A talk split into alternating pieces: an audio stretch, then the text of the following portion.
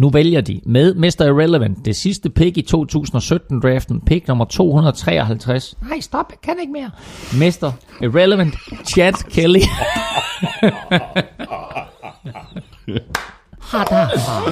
Chad Kelly. Øh, Claus Elming, så har vi taget hul på 2017-sæsonen, og du er klar til at gøre det igen? Jamen, jeg glæder mig helt vildt, og øh, jeg tror, det er første gang jo i NFL-shows historie, at vi faktisk laver to podcasts, også her i preseason.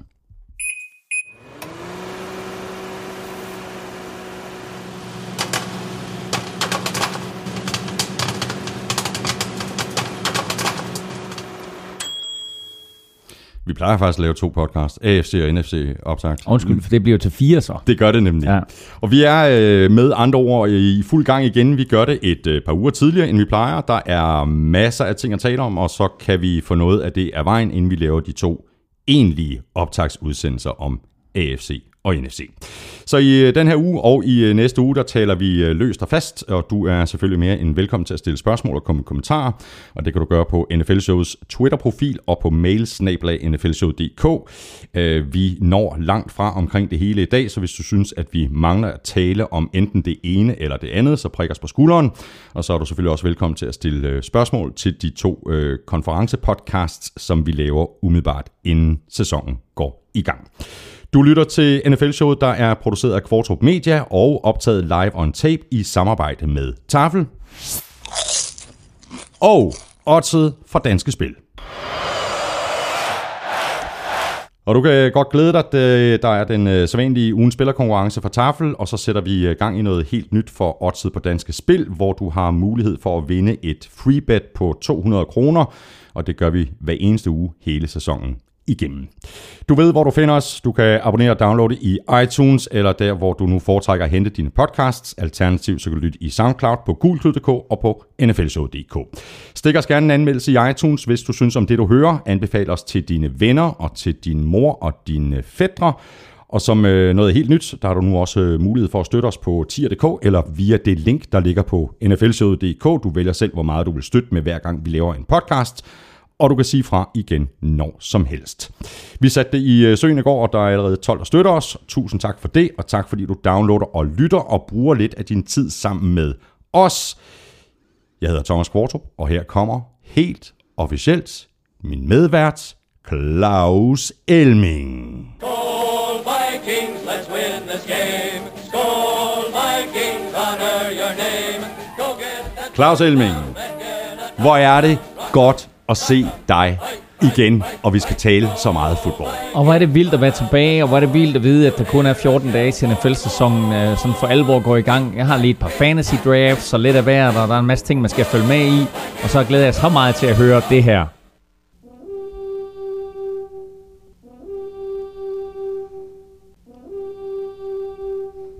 Det bliver en stor sæson. Det satser vi på. Claus Elming, øh, fantasy siger du? Den vil jeg da gerne have lov til at gribe i luften, den der.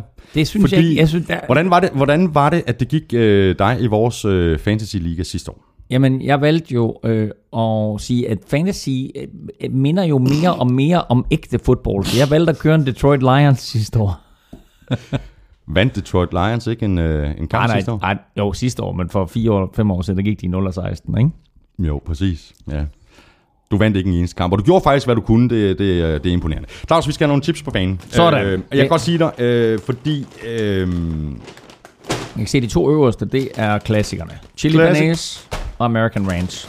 Præcis, og, og det er ikke off-season længere det her. Nu Nej. er det, det er de hårde chips, der er kommet på. Nu skal, du skal ikke åbne den der endnu, Nå. fordi der, der kommer andre muligheder. Nogle, Nå. du aldrig nogensinde har hørt om før. Mm. Okay, Okay. Så er der peanut rings, de er også gode.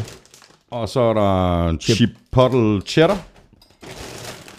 Så er der Supermix barbecue.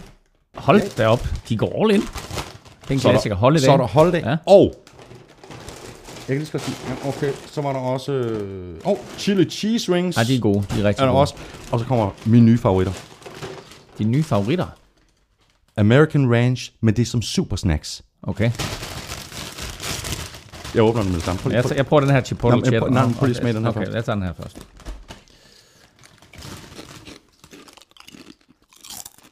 Er du sprød eller hvad?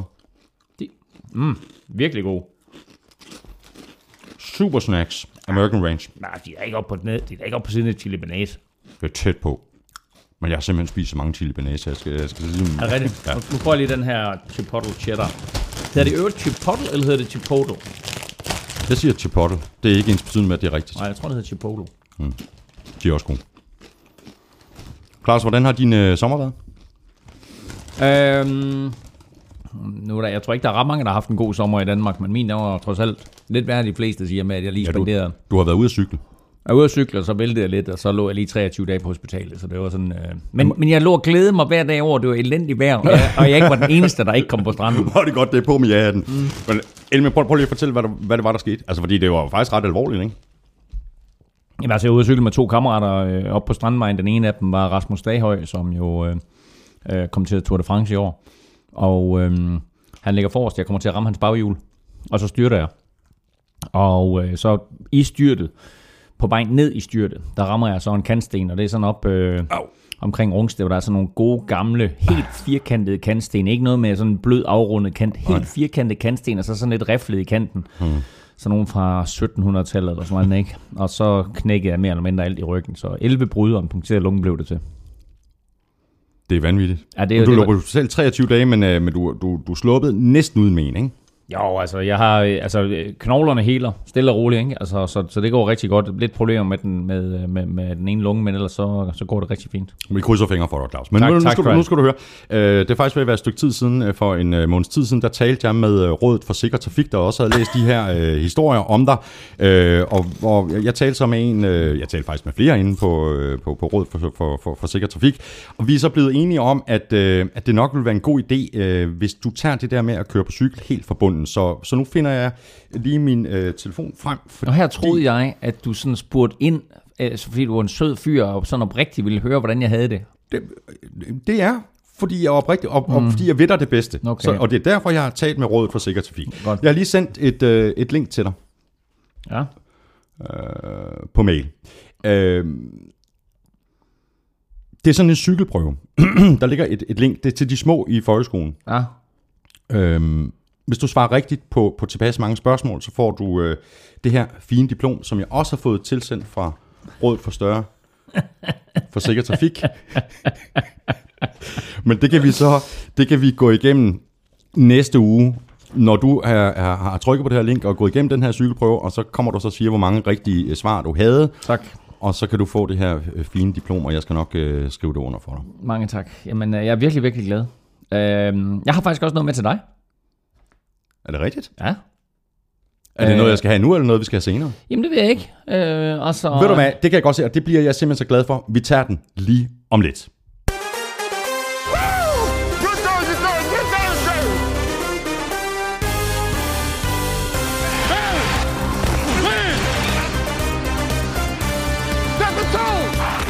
Ezekiel Elliott er blevet suspenderet i seks kampe. Anquan Bolin har sagt farvel efter 14 år, og de forsvarende mester fra Patriots har købt to passagerfly.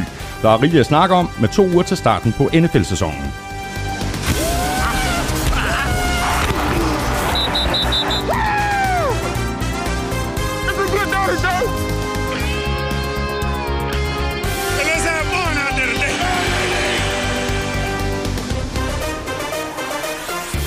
Bliver Andreas Knappe kottet, eller får han en plads blandt de 53 i Atlanta? Vi kommer med et bud, og så kan du også høre min snak med Jesper Elming om hans oplevelser i Canton, Ohio, da Morten Andersen kom i Hall of Fame. Jeg hedder Thomas Kvartrup, og med mig har jeg Claus Elming. Give me one now, folks. Give me one, give me one. Woo! Så er vi i gang, Claus. Du havde gang i noget der, og det var faktisk lige præcis det, som jeg vil til at tale med dig om nu, fordi Okay. øh, det kan godt, vi er, vi er i gang. Men det er I også på gul klud. I den grad, og øh, meget, meget stolt over jo, at øh, vi har udgivet vores øh, første øh, rigtig NFL øh, preview-magasin herop til sæsonen. Vi udgav jo et øh, magasin i, i forbindelse med draften, og det var sådan lidt en testklud. Og øh, nu har vi så udgivet et NFL-magasin, som ikke er kommet i print, men øh, kun kan hentes online.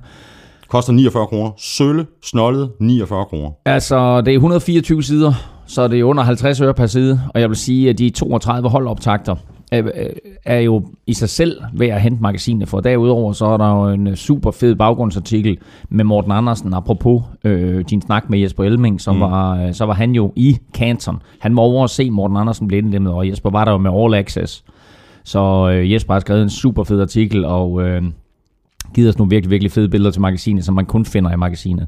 Derudover en, en spritny artikel med Andreas Knappe, øh, lavet umiddelbart efter hans, øh, hans første preseason kamp, øh, og rigtig, rigtig, rigtig meget andet. Simpelthen den komplette optakt til NFL-sæsonen 2017. Der er fuldstændig up-to-date analyse af samtlige 32 hold. Jamen altså, vi optager øh, NFL-showet her tirsdag, og øh, vi opdaterede øh, bladet i går, mandag. Øh, og det er jo det fede ved at udgive et online-magasin, det er, at vi kan opdatere det. Mm. Så der ligger simpelthen en sprit ny version, opdateret med øh, skader og trades, øh, spillerhandler øh, og hvad der nu ellers har rørt sig mm. i NFL øh, her siden vi udgav den første version. Og det er, jo, det er jo genialt, at man kan gøre det med et online-magasin. Det får du ikke i, i muligheden for i et printmagasin. Det er fuldstændig korrekt, og jeg kan kun opfordre alle, der lytter med her. Jeg går ud fra, at øh, du er tosset med NFL, og så skulle du altså tage og øh, berige dig selv med en udgave af Gul Kluds NFL-magasin. Nu sidder du med det der, som, som du vil give mig, Claus. Det, det er fordi, jeg har, jeg har printet øh, tre sider fra magasinet, og det kan man jo sagtens. Altså, du kan have det med på telefonen eller din tablet, eller have det på din bærball, hvor du nu vil have, så du er sådan med, med overalt. Men ønsker du lige at printe nogle sider, så kan man gøre det. Så det, jeg har printet her, det er sådan set, jeg har printet forsiden, og så ligger der lige to sider bagved, som du lige kan kigge på bagefter. Jeg kigger på den. Det er Se jo. 49ers. Ikke? Og I forudser 5-11. Nå ja, ja, ja. Sådan det er der, bedre ikke? end, end 2-14 Men det sidste kan, du, år. ikke? det kan du læse lidt i, i aften, når du går i seng. Ikke? Altså, du kan der tro, er, vil. og prøv at høre, det, det fede ved de her øh, previews, øh, det er, der er øh, komplet øh, schema, hvad hedder det, øh, schedule, øh, hvad hedder det, kampprogram mm. for sæsonen. Der er også lige kig tilbage på, hvordan det gik sidste år. Så har vi en lille fed øh, statistik, som egentlig var min brors idé at sætte med ind, nemlig øh, kig på, hvor mange kampe har holdet vundet de sidste fem år. Mm. Øh, der er lidt fun facts omkring holdet. Der er spillere, man skal holde øje med på offense defense, og også det, vi kalder en stjernespiller, eller et stjernefrø. En, en spiller, som, øh, som får øh, sin, sin store gennembrud over. Rigtig, rigtig mange små, fede features, som du kun finder i Google Clues NFL-magasin. Fantastisk. Som jeg sagde, øh, man finder det på gulklyd.dk. Det er der, man kan hente det. Det kan man. Der ligger et link i toppen af, Sådan der. af menuen der. Ikke? Glimrende. Og som jeg sagde øh, indledningsvis, øh, så bliver den her podcast, og øh, i øvrigt også øh, podcasten i næste uge, øh, sådan et par podcasts, hvor vi taler løst og fast, og forsøger at samle lidt op, siden vi var her sidst. Og så selvfølgelig også kigge frem mod den sæson, der nu heldigvis venter lige rundt om hjørnet. Skal vi, ikke, øh, skal vi ikke lægge ud med at tale øh, Andreas Knappe og hans chancer for at blive en del af Falcons øh, 53-mands øh, roster? Og det kan vi faktisk øh, passende gøre ved lige at tjekke op på, hvordan lytterne ser på Knappes chancer for at øh, blive starter.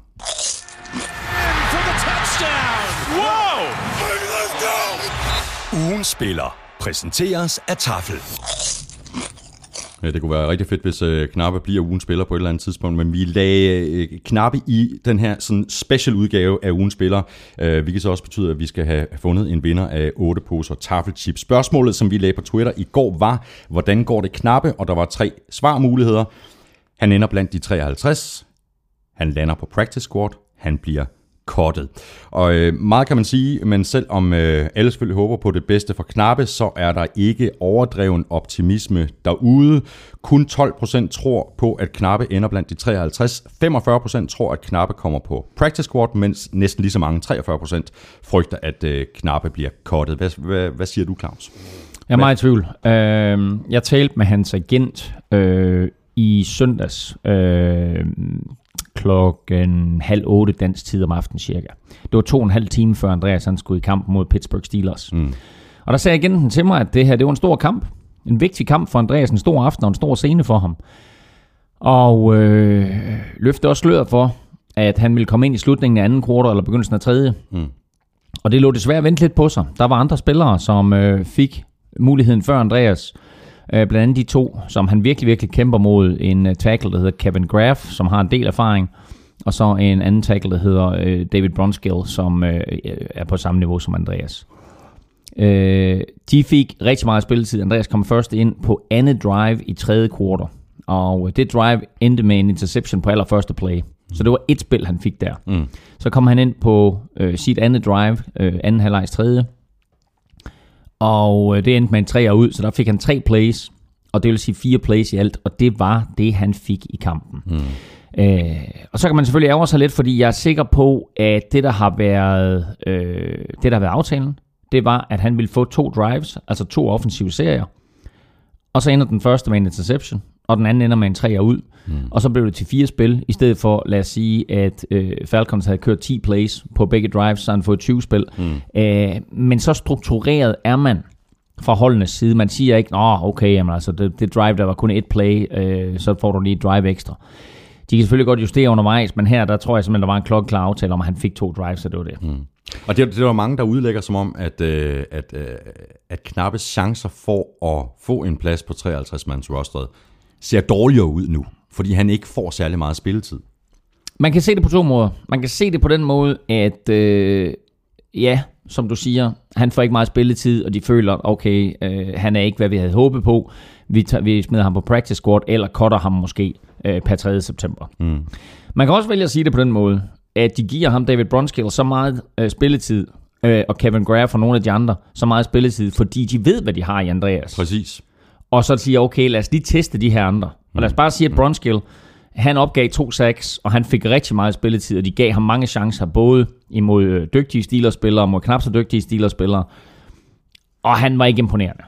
Så han er med garanti ikke i 53-mandstruppen. Øh, han kunne sagtens få en plads på practice squad. Det vil selvfølgelig heller ikke være særlig godt for Andreas, for jeg tvivler på, at de tager to tackles med i practice squad. Men man kan håbe på, og det er måske de rød-hvide briller, der taler lige nu, men man kan håbe på, at Falcons siger, vi er faktisk ganske godt tilfredse med Andreas. Vi behøver ikke at se mere fra ham. Mm. Øh, det er ikke sikkert, at vi giver ham plads i 53 truppen men vi vil gerne beholde ham i systemet, og så smide ham på practice squaden. Præcis, og det er faktisk min teori, at det, at det derfor nu kunne de selvfølgelig ikke forudse, at det, at det endte med, med fire snaps.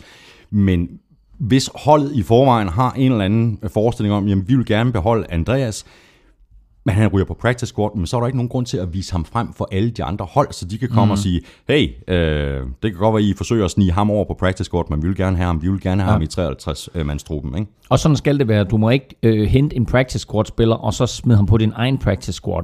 Practice squad, for lige at, at genfortælle den historie, er jo 10 ekstra spillere, som holdet må have tilknyttet. De har 53 mand i truppen, derudover har de 10 spillere ekstra tilknyttet, som er en slags levende kejler, men som også er nogen, man beholder i eget system for at sige, kommer der en skade, eller skal vi lave en, en ændring i truppen, så har vi de her spillere klar.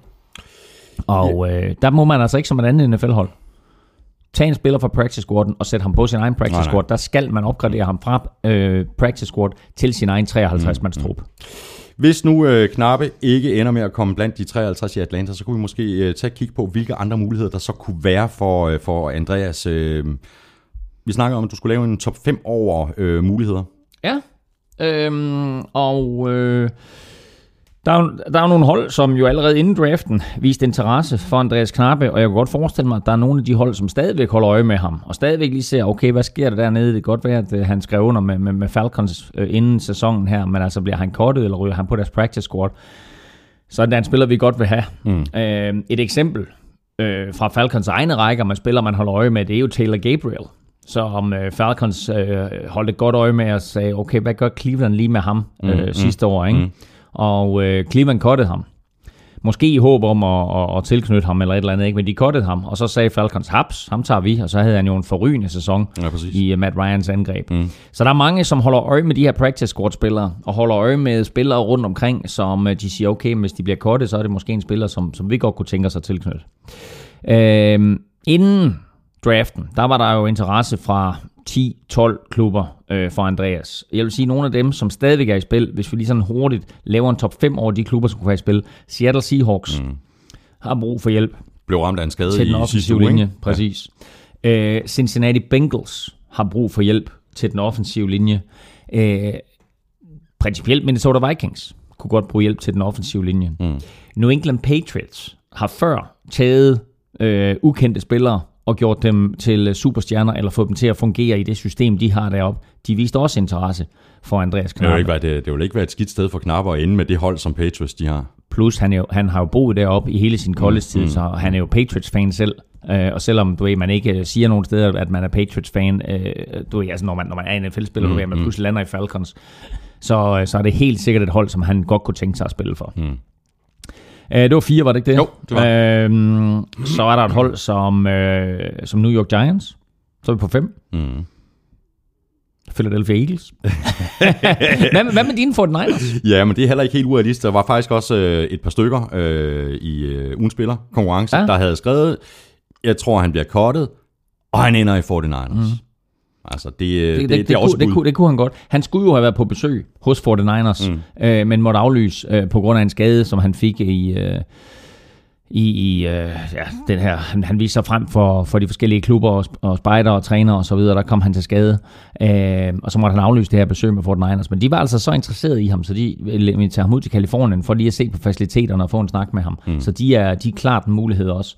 Øh, så er der et hold som Rams, øh, og så er der måske nogen, der vil sige Browns, men jeg tror bare, at Browns er i så, øh, de er i så detaljeret en proces med at lave øh, et generationsskifte og en foryngelsesproces, at det er sådan, at de, ja, de siger... vil lave et helt nyt fundament. Ja, og der må man bare sige, at det er måske et, øh, et af de hold, hvor Andreas alder spiller lidt imod ham. Han er 26 mm. nu, og der tror jeg, at Cleveland de siger nej, hvis vi skal have en yngre spiller ind, hvis vi skal have en ny spiller ind. Det var en klassisk uh, top 5. Vi fik en uh, short, uh, short uh, Der var 32, der var 32 ja, vælge mellem. Ja, ja, præcis. Det, det, det er rigtig flot. Vi, vi, uh, vi krydser fingre for knapper, og så holder vi selvfølgelig øje med, hvordan, uh, hvordan det går. Og så er det nu, uh, at du måske skal krydse fingre for dig selv, hvis du altså har svaret på ugens spillerkonkurrencen. Det er nemlig nu, at vi skal have fundet en vinder af en uh, ordentlig røvfuld taffelchips. Øh, Elming, du får øh, taffelsækken. Her. Jeg kan altså virkelig godt lide det der til Poto Cheddar der. Så er det bare om at tage fat, øh, fordi du er jo øh, lykkenskud inden, Claus. Ja.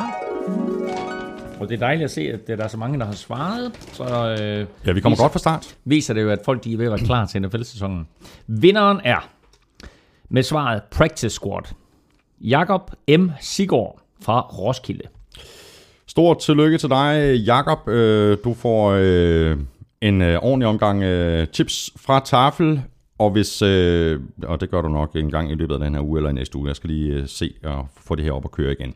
Og hvis du også vil være med i, i den her kamp om en kasse med, med chips på tafel, jamen så skal du tage og tjekke NFL-showet på Twitter hver tirsdag hele sæsonen igennem, hvor Elming og jeg nominerer tre spillere, og det er sådan, det plejer at være. Stem på din favorit på mailsnabler.nflshow.dk ved at skrive dit bud i emnelinjen, og i øh, selve mailen, der skriver du dit navn og adresse. I næste uge, der smider vi noget på Twitter allerede om mandagen, ligesom vi gjorde i går, men i selve sæsonen, der er det altså om tirsdagen, at det sker.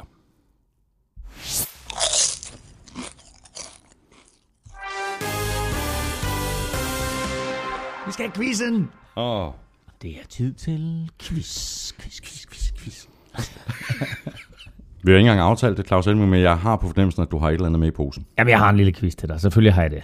Og øh, det er sådan en, en, en historisk quiz, øhm, fordi der er et hold, et hold i NFL's historien, som er gået ubesejret øh, igennem. Dem har du styr på, ikke? Altså, kom altså, jamen, altså, der er et hold, der, der har spillet en ubesejret sæson. Dolphins. Miami Dolphins 1972. Godt. Godt. Øh, men dengang der blev der kun spillet 14 grundspilskampe. Mm-hmm. Og NFL udvidede så i 1976 til, øh, til 16 grundspilskampe og Patriots er det eneste, der har vundet alle 16 kampe. Men hvad var det første hold, der gik 15 og 1? Det første hold, der gik 15 og 1? Ja. Hvad var det første hold, der gik 15 og 1?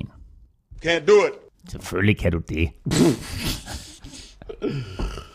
Ja, det er godt. Jamen, den uh, lægger jeg lige uh, til side, og så vender vi tilbage til den uh, i slutningen af udsendelsen, men du skal jo ikke snydes. Nej, du har også jeg en har, til mig. Jeg har også en til dig, ja. og det er som så vanligt digt pusher Søren Amstrup, der står bag den, den kommer her. Winter is coming. Mærker, det bliver koldt. Det bedste ved vinter. That's right. Den ovale bold. I fuld gang med preseason kampe. Føles lidt forkert, men noget bedre end lægkrampe. Flere spørgsmål end svar er det, vi får. Starter Watson? Hvad med Bortles?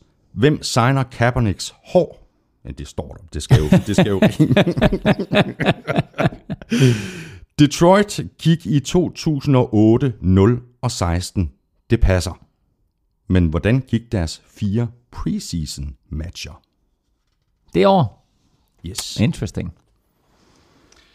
Jeps, det var øh, sæsonens første Dick-quiz fra Søren Armstrong, som du i øvrigt kan følge på Twitter på snabelag.armstrong, og så får og vi, skal lige sige, altså vi har, vi har jo ind, vi har intet aftalt. Så det her med, at jeg nævner uh, Lions 0-16 sæson tidligere, det er helt tilfældigt. Nej, nej, ikke. Og det, og det faktum, at det sådan, at jeg bringer en 15 1 sæson på banen, og en 16 0 sæson på banen, og så Armstrong kommer med 0 16, er det jo fuldstændig tilfældigt. det er det. Claus, vi er halvvejs igennem preseason. Øh, hvordan har du det med dine øh, Vikings? Jeg så faktisk øh, godt nok på Condensed på, mm. på, på Game Pass, mm. øh, kampen mellem Seahawks og Vikings øh, her for et par dages tid siden. Mm. Og jeg må sige, at jeg var imponeret både over Seahawks og Vikings. Mm. Det er noget af det bedste preseason fodbold, jeg har, jeg har set længe. Jeg synes, I- der er, i hvert fald jeg, men jeg, har set, jeg har set en hel del øh, preseason fodbold her, øh, og der skal det sige, at når jeg siger en hel del, så er det primært første og anden kvartal, fordi øh, tredje og fjerde kvartal er som regel rimelig ligegyldigt. Det eneste tredje og fjerde kvartal, jeg har set, det er Falcons, fordi jeg lige skulle holde øje med Andreas Knappe. Mm. Øhm, men ellers så, øh, der hvor man ligesom kan få et indtryk af holdets styrke, hvordan er de offensivt, hvordan er de defensivt, det er første kvartal i de første to uger her. Mm. Fordi når vi kommer til tredje spilleuge, så er, det, så er, der, er der helt andre boller på suppen. Så er det så er det op til en, til en halvleg faktisk, at, at starteren er inde. ikke? Præcis, præcis. Jo, altså første halvleg giver starter, og tredje kvartal er også øh, ganske relevant med hensyn til backups og så videre. Mm, mm. Men, øh, men Vikings så god ud, Seahawks så virkelig, virkelig god ud. Ja. Øh, og andre hold, som jeg har bidt mærke i, hvor, hvor første enhederne ser ekstremt gode ud. Det er Falcons, Ja. og øh, det er Chiefs, og det er, Ti- Titans. og det er Titans. Mm. Titans forsvar og angreb ser virkelig, virkelig gode ud. Mm. Øh, i, så altså, øh, de kunne sagtens være en kandidat til at vinde AFC South. Nu skal man øh, selvfølgelig øh, passe øh, på med at lægge alt for meget i de her preseason kampe, øh, i særdeleshed mm. de, de to første, og også den sidste, altså fjerde uge, lige før ja. sæsonen den går i gang. Det er, jo, det, er jo, det, det er jo tit hat og briller, fordi det er der, hvor man siger, okay, vi skal i hvert fald ikke have vores starter skadet nu, lige mm. før sæsonen den går i gang. Øhm, man skal i hvert fald ikke lægge øh, noget i scoren. Altså et meget godt eksempel, det var preseason øh, u, uge, 1, hvor 49ers, de, står, de slår Kansas City Chiefs ude. Og det er fuldstændig ligegyldigt. Jeg tror, at Chiefs var hammerne ligeglade. Mm. Det kan godt være, at 49ers, som gik øh, 2 og 14 sidste år, at nogle af de spillere, de måske kan bruge det mentalt til at sige, jamen okay, win is to win. Og, Ja. og, og det, det var fedt at, at, at få fornemmelsen af, at det rent faktisk godt kunne lade sig gøre og, og, og vinde en kamp. Men det var jo i tredje og fjerde kvartal, altså med second string og third string, mm. at 49ers, de, de kom igen i den kamp og lavede et comeback. Og så kan man spørge, ja, hvad betyder det? Det, det betyder, det, altså det er fuldstændig det, du bringer op.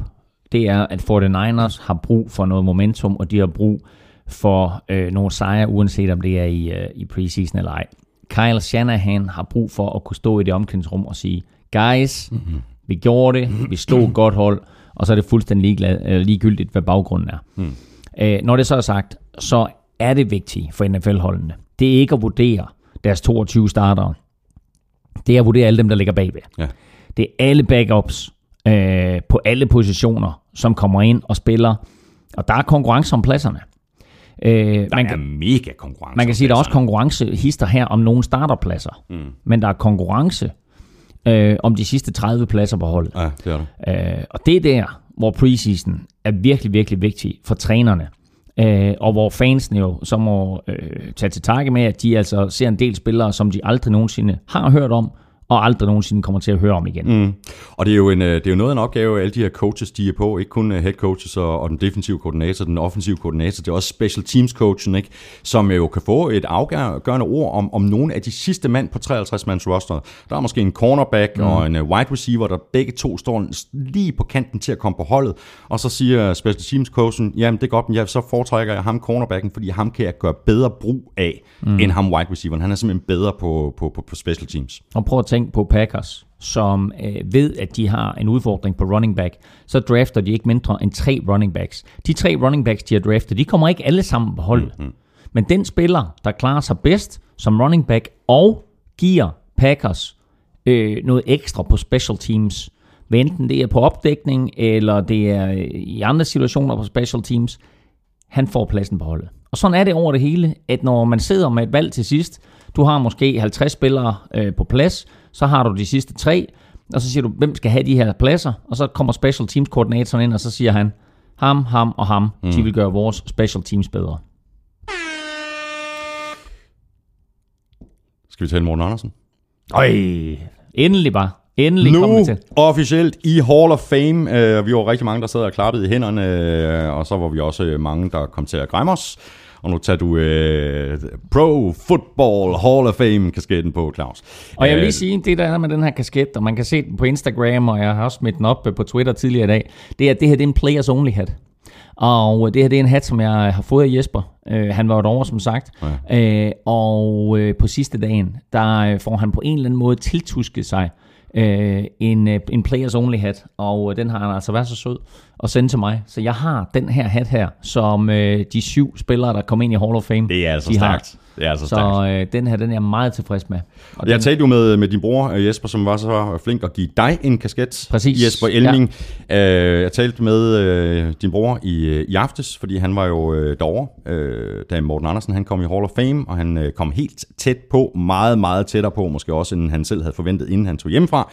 Øh, og det er et øh, en lille øh, telefonsnak, øh, som jeg havde med Jesper, som øh, du kan høre til allersidst i udsendelsen. Men lige her nu, Claus, der skal vi lige tale om, øh, om de her lidt pinlige ting, der var for NFL, dengang hvor Morten Andersen han, øh, han blev indlemmet i Hall of Fame. Der var den her præsentationsvideo, fordi nu må vi forstå, at øh, Morten Andersen har rent faktisk øh, spillet fodbold. Så han har spillet fodbold på det norske fodboldlandshold. det var På en skala fra 1 til 10, hvor pinligt var det så for NFL? Jamen lad os lige forklare situationen, fordi der er den her helt officielle indlemmelsesvideo, hvor man ligesom fortæller Morten Andersens historie. Det er heldigvis fredag aften, det er ikke lørdag aften, hvor han skal holde sin store tale, og han ser bysten for første gang, men det er til Gold Jacket-ceremonien, hvor han får sin guldjakke, og ligesom for at introducere Morten Andersen til hele Amerika og resten af verden, der sidder og kigger med, så viser de, du ved, hvordan han kom over og gik på Ben Davis High School i Indiana, mm. og så viser de et eller andet billede af, at han spillede fodbold i Danmark, og så er der et gammelt billede fra cirka år 2000, at det norske, øh, jeg tror faktisk, det er et ungdomslandshold, med Han sidder ved siden Ole, Ole Gunnar, Ole Gunnar Solskjaer og øh, John Carew er på, og der er et par andre af de der norske øh, mygland er på. Altså, man sidder og tænker, what? Og så er der en, der er highlightet. Jeg kan ikke huske, hvem det er, ja, men, men det er- det, men det er i hvert fald ham, der skal være Morten Andersen. Ja, ja. Kæft, det er pinligt. Jamen, jeg ved ikke, altså det er helt vanvittigt, det kan lade sig gøre. Altså NFL, som er så ops på, at alt skal tjekkes og dobbelttjekkes, og alt skal være i orden, og, og de er meget, meget professionelle i den henseende, at de laver den kæmpe brøler. Altså, laver de en brøler mere? Morton. Ved du hvad, og det er jo ikke første gang, de har gjort det. Altså, han er blevet kaldt Morton Andersen, han er blevet kaldt Morten Anderson med O, mm. altså alt muligt. Der står en sko øh, udstillet, hvor på trods af, at, at han har et helt kabinet, hvor der øverst står Morten Andersen, stadig fuldstændig på dansk og rigtigt, så står der ved den her sko, This is the shoe that Morton used. Et eller andet. Altså, det er så vanvittigt, Ja, det er det at de altså. kan lave det her. Men det viser lidt omkring mangel på respekten for kickere. Mm. Øh, og vi må også bare erkende, at den her overgang her, var den perfekte for Morten til at Nej, komme ind. det. Det for det. det var en svag overgang. Ja, det var det. Ser man den fra amerikansk perspektiv, så er der i realiteten kun, vil jeg sige, to, der fortjener at komme ind. LaDainian Tomlinson, running backen, Selvskrevet. og så faktisk synes jeg Jerry Jones, øh, hvad han har gjort for NFL, på trods af, at han jo stadigvæk er i fuld, fuld vi gør, mm. og stadigvæk er ejer for Dallas Cowboys, og stadigvæk er aktiv. Alle andre er jo ligesom ikke aktive. Men han er Og altså stadig valgt skiller vandene, ikke?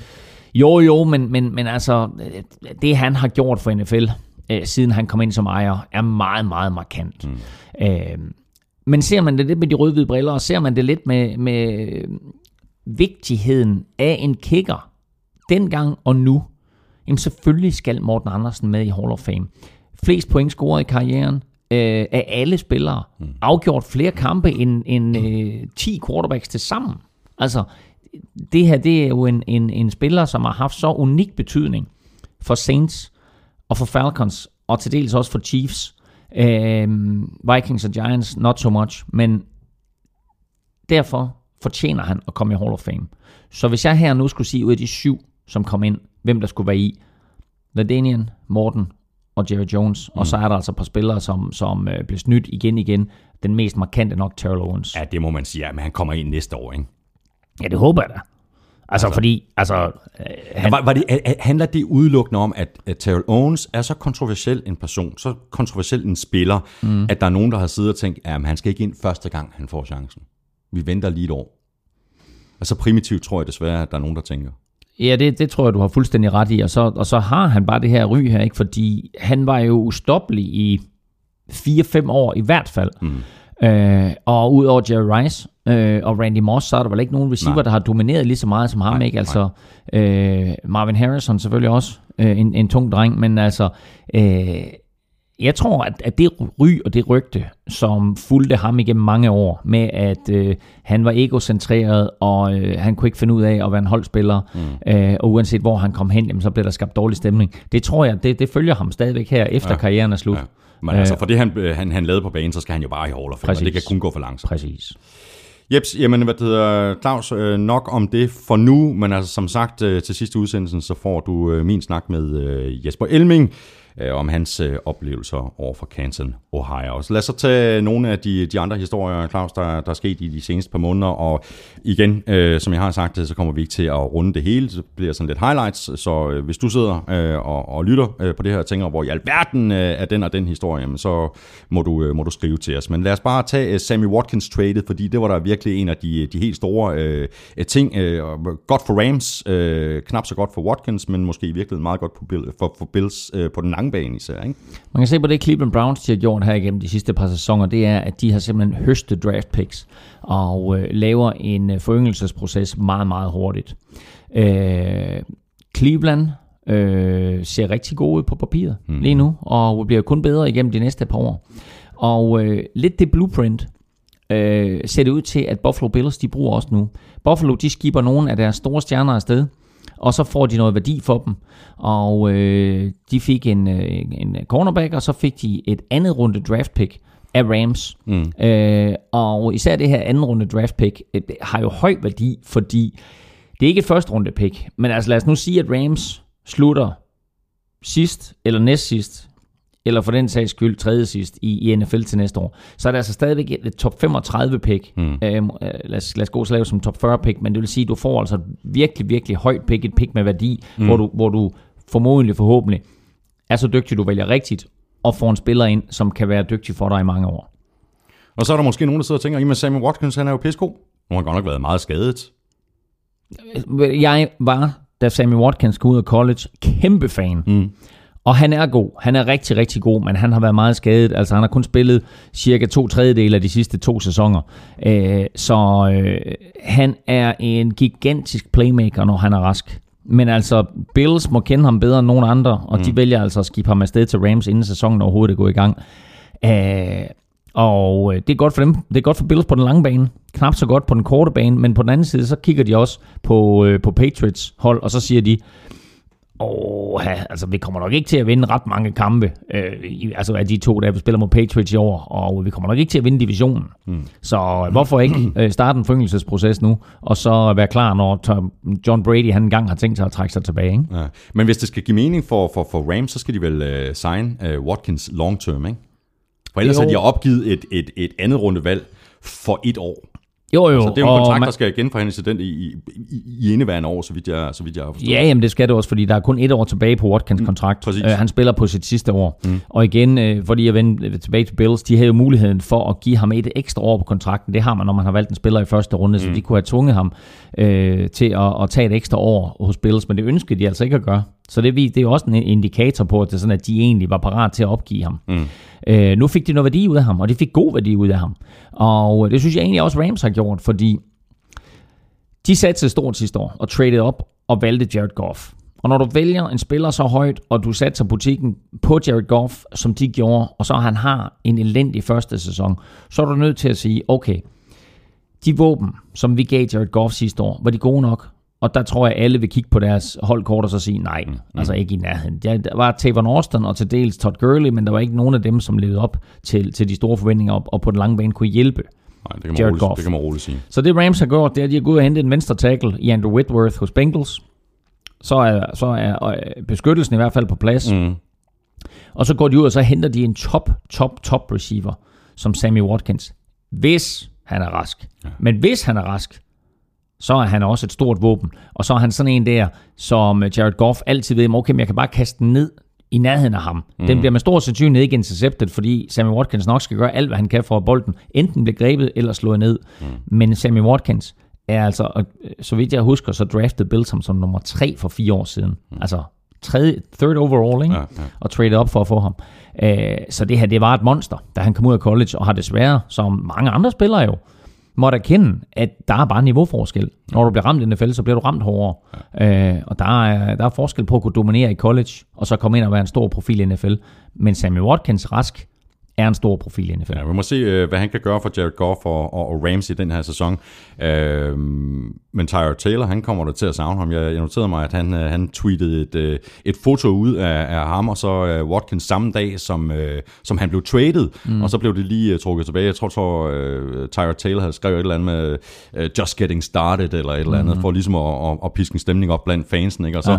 trak han lige det der tweet uh, til sig igen. Ups, Watkins er her ikke længere. Præcis, og de har jo altså mistet flere receiver, Robert Woods blandt andet, som også røget til Rams, og så mm. også jo Anquan Bolden, som trak sig tilbage i går. Mm. Og øh, det kan der være flere årsager til. Efter 14 år i ligaen. Efter 14 år i ligaen og en gloværdig karriere, mm. og øh, en, en spiller, som jo også vil komme i betragtning til Hall of Fame. Jeg tror, jeg tror desværre ikke, han kommer ind, men altså, man, hvis man ser på hans stats udelukkende, så, øh, så har han haft en, en virkelig, virkelig flot karriere.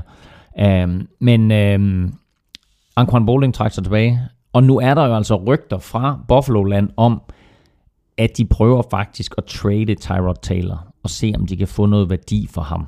Mm. Og så må man sige, hvis de gør det, så er det jo en total reboot. Altså, så er det Control Alt Delete, der, ja, der, der, der, der, der bliver kørt af Buffalo. Ikke? Altså, og, og det er sådan lidt Cleveland-agtigt, hvor de siger, godt, jamen altså prøv at det fungerer ikke, det vi har nu. Ikke? Altså, vi prøvede, vi prøvede med Rex ud med ham, ikke? og nu er der en ny træner inde, øh, og nu må vi så se, øh, hvad det her det bliver til. Fordi øh, nu, nu, nu skal der ske noget. Mm. Så øh, videre til øh, Jacksonville, hvor jeg i øh, sidste uge så et klip på nettet, hvor Allen Robinson han, han skældte ud over Blake Bortles, fordi Blake Bortles han blev mm. bare med med at overkaste sine mål. Øh, ja. øh, han blev optaget på en mobiltelefon på sidelinjen. Øh, man kan bare høre, at han siger, fucking keep that shit inbounds, bro. Det var ret tydeligt, at, øh, at Robinson i hvert fald er træt af Blake Bortles. Han vidste jo ikke, at han blev optaget. Nej, men øh, Blake Bortles historien øh, skulle jo være så god, fordi han sluttede fint af sidste år i sæsonen, og øh, havde fået øh, ny head coach, og det hele det så ud som om, at, at, øh, at den, den nye trænerstab her, de havde bedre styr på ham, og, og, og måske guidet ham i den rigtige retning. Allerførste træning i trainingcampen i år, allerførste træning, der kaster han fem interceptions. Så var øh, tonen ligesom sat, så mm-hmm. tænkte man, åh, oh, shit. Uh, same shit as last year. Yeah. Og det er fortsat i de her to træningskampe, der er spillet indtil nu. Ja. Øhm, han har godt nok ikke kastet nogen interceptions, men han har heller ikke kastet nogen touchdowns.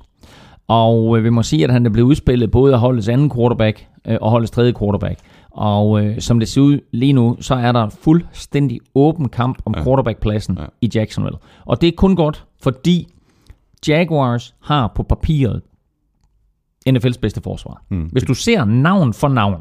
Ingen tvivl. Vi talte også om det sidste år så har Jacksonville Jaguars det bedste forsvar. Ja.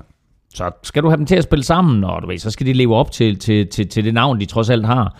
Øhm, og det, det, altså, det gør man ikke, fordi du kan sige, okay, altså Patriots øh, stiller tit op med to stjerner og ni no-names, mm. og deres forsvar var bedre. Mm. Ikke? Og det er så, fordi de måske er coachet bedre, eller forberedt bedre, eller hvad det nu måtte være. Men så navn for navn, der er Jacksonville øh, et fantastisk forsvar. Offensivt er de altså også ret godt kørende. Og øh, så må vi sige, at så er det bare en enorm hemsko, at de har en lorte quarterback. Jeg tror, de kommer til at løbe bolden så meget i år. Og derfor så hentede de også Leonard Fournette, ikke? Ja, præcis. Og han har set godt ud. Han har set rigtig godt ud de her preseason kampe. Så det bliver spændende. Men det bliver også... Altså, Men det skal, det skal selvfølgelig være truslen om, at, øh, at Bortles eller en af de to andre kan kaste bolden, sådan at der bliver plads for Fournette til at løbe. Men jeg, jeg, jeg hørte et eller andet sted, at uh, headcoachen for, for, for Jaguars, han sagde, at han havde en ambition om, at der skulle kastes nøjagtigt 0 gange i år. De skulle bare løbe bolden. det har jeg faktisk ikke hørt, det er meget sjovt. uh, her er en hurtig forudsigelse. Yes. Spil U1. Der starter Chad Henney for Jaguars. Det er et frisk bud. Men det er, jeg, jeg, jeg, jeg vil slet ikke udelukke det, altså. Det, det drejer sig om i det angreb her, det er øh, at undgå at lave fejl. Ja, præcis. Og det kan Bortles ikke. Det kan Henny bedre. Mm. Og så kan det godt være, at Henny han bummer den fuldstændig og ligner lort, og så kommer Bortles ind igen. Mm. Og så ligner han lort, og så kommer tredje quarterbacken ind. Nu må vi se. Det er, det er et godt hold på papiret. En anden, der er kommet ind igen, det er Kotler. Tilbage i NFL, du er glad. Du sidder med det største smil på, Claus. Det gør jeg på, øh, det gør jeg på Dolphins fans vegne. Ja, for det er nemlig ikke så tosset. Øh, selvfølgelig vil man gerne have haft, at Ryan Tannehill spillede.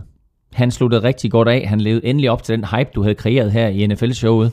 For to år siden. Præcis. Øh, det tog ham halvandet år at leve op til det, men så endelig var den der. Ja, men han spillede godt. blive med insistere. Han spillede solidt, og han har nogle virkelig gode våben omkring sig. Øh, så bliver han skadet sidste år jo. Mm. Og øh, de, tager, de tager det lidt løst på. Han undgår jo operation, og de prøver på og håber på, at det er sådan, at han øh, kommer tilbage mm. fit for fight, og så bliver han jo skadet. Øh, og skal nu igennem den her knæoperation. Ja. Så han er ude hele året. Jeg er blevet skadet i, i training camp, ikke? Han blev, træ- han blev skadet til en træning, hvor han ligesom ja, undgår ja, ja, ja. et hit, løber ud over sidelinjen, og så stopper sådan meget hurtigt, og så, og så knækker knæet simpelthen under ham. Adam Gase, der er head coach i Dolphins, er den eneste, der har formået at gøre Jay Cutler til en superstjerne. Måske lige bortset fra, at vi kigger helt tilbage i de første år hos Broncos, hvor det var Mike Shanahan, Mm. som styrede ham. Men hos Bears blev Cutler aldrig den store stjerne. Det siger, at han var den store stjerne, men han levede bare aldrig op til det. Nej. Og han lavede for mange fejl apropos. Men der kom Gaze ind, og han gjorde altså nogle ting for Cutler, som ingen andre havde været i stand til. Det vil sige, et, kommer Cutler ned til en situation, hvor Adam Gaze automatisk har noget respekt.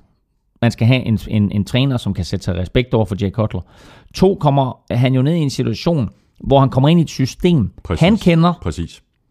Øh, og dermed, så er det ikke sådan noget med, at Dolphins starter fra scratch. Han kommer ind i et system, hvor der selvfølgelig er blevet bygget noget på, og der er ændret lidt hister her. Mm. Men lad os sige, at to tredjedele af systemet, det kender han. Ja. Og det vil sige, at i stedet for, at man henter en eller anden quarterback ind fra gaden, som måske skal til at lære øh, en helt ny playbook og en helt ny måde at sige tingene på, så kommer du ind i et system, du kender. Og det er uden sammenligning i øvrigt, det er jo nøjagtigt det samme, der er sket i 49ers med Brian Hoyer, ikke? som Præcis. lige præcis øh, kender Kyle Shanahans øh, offensive system. Og så er der jo det faktum, at Jay Cutler var gået på pension. Han skulle være tv-kommentator. Men hans agent jo har været klog nok til at få skrevet en klausul ind i kontrakten. Hvis et NFL-hold ringer, ja, ja. så er jeg fri til at sige mit job op og gå tilbage på banen. Mm. Og når så Miami Dolphins de ringer og siger, vi har 10 millioner dollars. Mm. Hvad siger du til det? Hvad siger du til det? Ja, Ikke? Så 70 millioner kroner lige for at spille det ekstra år. altså skide være med det. Ja, det tror jeg også, jeg havde taget. Der blev jo faktisk, øh, dengang hvor Tanne han, han blev, blev skadet, så blev der faktisk spekuleret lidt i Colin Kaepernick, mm. om øh, Miami ville, øh, ville nappe ham. Øh, han er stadigvæk uden klub. En penibel, det- penibel, altså- penibel situation. Ja, det er det altså. Øhm, Spørgsmålet er, om det er på grund af alt balladen omkring nationalsangen og så videre, eller om det er hans spil på banen. Øh, Hans spillestil, kunne man mm. måske i, i virkeligheden sige, fordi ja. det, er jo, det er jo ikke alle klubber, der vil være interesseret i at Nej. signe Colin Kaepernick som, som backup. Nej, men altså i NFL-magasinet, som, som vi har udgivet på Google Klud, der har vi en, en hel side øh, omkring den her situation, og der har vi også en liste med de hold, der kunne bruge Colin Kaepernick. Der er faktisk nogen, hvor han står, at han godt kunne bruge som starter, og der er andre, hvor han står som backup. Mm. Øhm, men han kunne agere backup for rigtig, rigtig mange klubber. Der er 32 startende quarterbacks i NFL. Der er 32 backup quarterbacks. Plus det løse, ikke? Men lad os bare holde det til det. Så siger det er 64 quarterbacks. Mm. Du skal ikke bilde mig ind, at Colin Kaepernick, han ikke er mellem de 64 Nej, bedste. Naturligvis er han det. Så det her det er udelukkende et spørgsmål om, øh, der er nogle hold, der vælger ham fra på grund af øh, det, han gjorde med at, at sidde ned under nationalsangen. Der er også nogen, der vælger ham fra, simpelthen for, at de siger, den ballade, der er, og det virak, der vil skabe, Mm. det ønsker vi ikke omkring en backup quarterback. Det er sådan lidt Tim Tebow-agtigt. Ikke? Ja. Hvis vi hiver ham ind, jamen, så vil der automatisk komme et hav af interviews med ham, hvor det er ikke det, vi ønsker. Vores backup quarterback, han skal være backup. Han skal øh, holde clipboardet og sende plays ind. Ja. Øh, Men han har jo allerede sagt, at han vil være meget mere low-key om, om, omkring det i år. Han vil ikke uh, demonstrere længere på, jo, på oh, jo. øh, Men, før- bed, før- men, før men, men bed pressen om at være low-key. Ja, men præcis. Og så i øvrigt de seks andre dage, hvor der ikke bliver spillet kamp. Ja, Ja, der har han jo tænkt sig at gøre, som han selv vil. Ja, ja. Altså, og det, Ja, ja. det kan klubberne jo ikke rigtig forhindre ham i. Det, det, det er vanskeligt, ikke? Ja, nej, men altså det, det, det, in this day and age med, med øh, så meget nyhedsflow, der er, øh, og så hurtigt det drejer sig om at komme med historier, hvad enten det er ægte news eller det er fake news, mm. Der vil der være x antal mange journalister, der vil skrive Kaepernick-historien. Når han skriver under med en klub, så bliver det som backup quarterback et eller andet sted. Hvis, vel at mærke, han skriver under. Så bliver det som backup quarterback. Og så bliver der skrevet tonsvis af historier mm. om en tilfældig backup quarterback, som skriver under med et hold. Mm. Hvilken anden backup quarterback vil der blive skrevet om i samme, øh, i samme stil? Ingen. Nej. Ikke nogen overhovedet. Spørgsmålet er, om øh, Kaepernick overhovedet har lyst til at være backup. Om han ikke øh, simpelthen øh, har for stort et ego og ser sig selv som værende en klar starter, og så siger han, du ja, jeg, jeg signer ikke med en hvilken som helst klub øh, for at være backup og sidde på, på bænken. Nej, jeg har is i maven, og så venter jeg stille og roligt på, at der er en eller anden quarterback, der bliver skadet i løbet af, af sæsonen. Hvis nu Bills holder fat i Tyrod Taylor, mm. og han bliver skadet, mm. så kunne Bills jo sagtens være et hold, der sagde, okay, vi har en spiller i Colin Kaepernick, der måske godt kan nogle af de samme ting, som Tyrod Taylor mm. kan. Lad os signe ham. Det er selvfølgelig en mulighed. Øhm, jeg er mere tilbøjelig til at tro, at han... Øh, at han med det rigtige tilbud godt vil tage imod en backup-plads, og så sige, jamen så prøv at høre, jeg kan vinde den her kamp i trainingcampen om at blive, øh, mm. eller, eller i løbet af ugerne, de første par spiluger, om at blive startende quarterback. Øh, det er klart, at han kommer ikke til Packers og bliver startende quarterback, eller Patriots, eller Giants, eller nogle af de der, der har en etableret quarterback. Men der er mange andre hold, som ikke har en quarterback, hvor det så man ligesom siger, altså tag nu bare, tag nu bare Jacksonville for eksempel. Ikke? Altså han kommer ikke derned, men det er bare et eksempel på, at han vil, han vil med stor sandsynlighed kunne gøre det bedre mm. end, end Blake Bortles. Nu nævner du selv lige uh, Patriots. Uh, der har vi en quarterback, der hedder John Brady. Han mm-hmm. er mhm. lige blevet uh, 40 år. Tillykke ja. med det. Uh, Brady han siger jo selv, at han har planer om at spille til han bliver 50. Det kommer nok til at knibe lidt, mm. fordi mm. vi har jo set uh, tidligere, at uh, det hurtigt kan gå ned ad bakken, når, mm. når quarterbacks de, de kommer op i alderen. Du har, du har sådan en Exhibit A, har du ikke? Uh, exhibit 2, Exhibit 3. det er alle de gode gamle, vi hører frem her, eller hvad?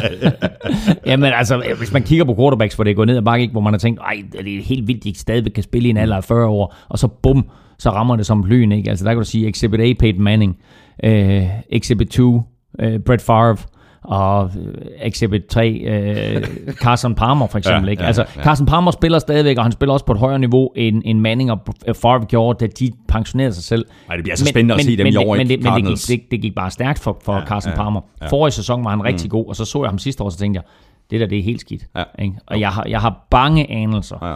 for Cardinals i år. Mm. Breeze, han er også oppe i, uh, i alderen. Big Ben er også oppe i alderen. Ja. øh, tror, øh, nu siger Big Ben, at han vil tage den her sæson, og så er det slut. Og oh, men har han ikke sagt det i tre år? Jo, det har han. Og så hvad med, med Flacco? Han holder vel heller ikke øh, for evigt.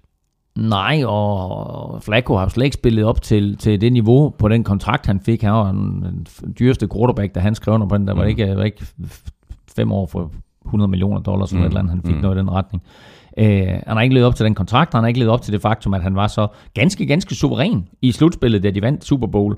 Øh, kastede ingen, ingen interceptions og, og endte jo med at slå øh, 49ers i finalen der. Øh, der har han ikke været siden. Og så kan man sige, okay, jamen, altså, hvad er det? Forsvaret spiller ikke på samme niveau. Der er et par store profiler, der har trukket sig tilbage, og har måske ikke haft de samme våben omkring sig osv.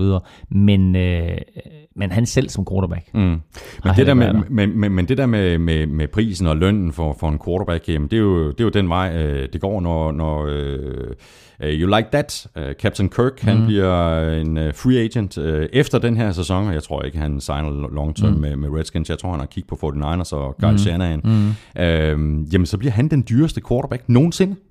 Han bliver den dyreste quarterback nogensinde, og så kan man mene om Captain Kirk, hvad man vil. Han kommer til at score boksen. Ja, lad os nu se. Uh, jeg ved godt, hvad du mener, men, men uh, uh, nu, nu har han øh, to år i træk øh, fået det her franchise tag hmm. af øh, Redskins. Øh, jeg vil faktisk lige vil sige, at han er den dyreste quarterback i NFL lige nu. Fordi der er nogen, der siger, at Derek Carr er den dyreste, men det passer ikke, fordi Derek Carr fik en fem års forlængelse af sin kontrakt til 125 millioner dollars. Men han spiller det her sidste år af sin hmm. oprindelige kontrakt for mm. 1 millioner dollars. Så egentlig er det ikke 5 år for 125 millioner dollars, det er 6 år for 126 millioner dollars. Og dermed så er Kirk Cousins faktisk den dyreste quarterback, fordi med franchise-tagget, der får han nemlig 25 ja, millioner ja, det dollars. Det tror jeg, du har ret i. Øh, og får han franchise-tagget igen næste år Redskins, hvilket ikke kommer til at ske, men gør han, så skal han have 34 millioner dollars for et år. Ja.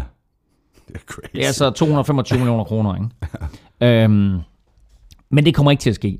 Og skriver han så kontrakt et eller andet sted, så vil jeg tro, at han får øh, sådan en, en, en 4 år til 80 millioner, 4 år til 100 måske. Men, øh, men ja, den til den sår. Men altså ja, øh, en interessant situation med, med ham. Øh, og så må man sige også altså helt vildt jo ikke, at, at Brady er blevet 40 og stadigvæk leverer på det niveau her. Ja, det er fuldstændig vildt. Det bliver meget interessant at se, uh, se Brady og resten af det her Patriots uh, angreb uh, i år, fordi altså på papiret, der ser, der ser de jo endnu stærkere ud, end, end, end de gjorde sidste år. Altså det er helt vildt. Ja, vi, vi talte lidt om det i forbindelse med draften, at, at, at Patriots jo kun havde fire draft picks, men det var fordi, de havde brugt deres andre draft picks på at hive dygtige spillere ind. Spillere, som havde bevist, eller har bevist, at de kan klare sig i NFL.